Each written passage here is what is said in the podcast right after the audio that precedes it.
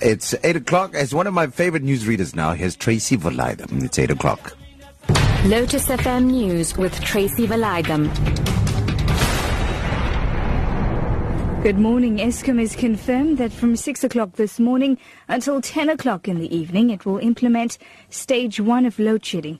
Eskom spokesperson Kulupasibe says that if everything goes up, they will be able to contain the situation. Our engineers have been working overnight and we're still making sure that we return back to service some of the generating units that have been offline since Sunday.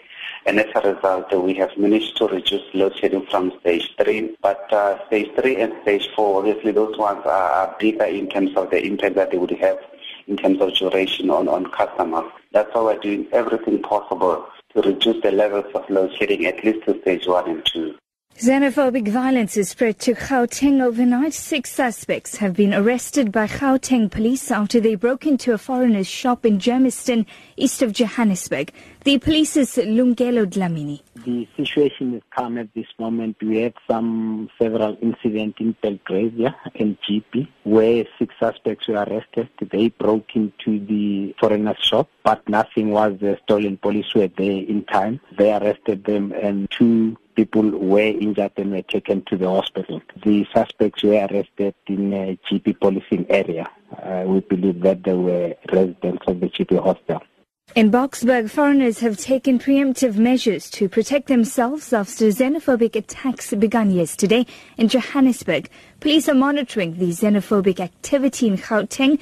In KwaZulu-Natal, xenophobic violence has claimed 5 lives and sent close to 1,500 foreign nationals into shelters. The police's Lungelo Dlamini explains further. In Boksburg, foreigners moved out of the informal settlement because they claimed that they were afraid of their lives. But in the middle of the night, they went back to their residence. Also in Primrose, there were foreign nationals who came to the police station, but also they went back at this moment. They all went back to their residence, and no incidents of violence were reported.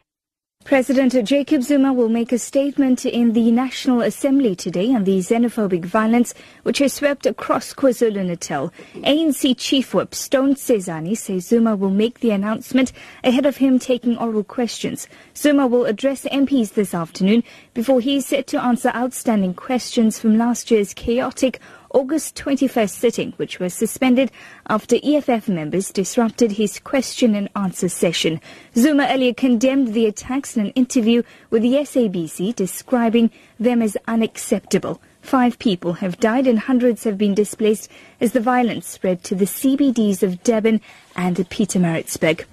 The Heritage Foundation has cleaned the statue of the founder of Pretoria, Martinus Wessel Pretorius, in the front of the City Hall after it was defaced at the weekend. Red paint had been splashed over the statue. More than 15 statues have been defaced in the past 3 weeks after EFF leader Julius Malema called on supporters to destroy all colonial and apartheid-era statues. And finally, to end this morning, the Colombian president, Juan Manuel Santos, has approved the resumption of airstrikes against FARC rebels after at least 10 soldiers were killed in an ambush in the west of the country. Santos called the ambush a despicable act. El incidente fue producto de un ataque deliberado. This incident was a product of a deliberate attack by the FARC. It was not a coincidence, so that means there's been a clear violation of the unilateral ceasefire. I've ordered the armed forces to lift the suspension of the bombings of FARC camps until further notice. Your top story at 8, Eskom has confirmed that from 6 o'clock this morning and until 10 o'clock in the evening, it will implement stage 1 of load shedding. For Lotus FM News, I'm Tracy Valaydham. I'll be back with more news at 9.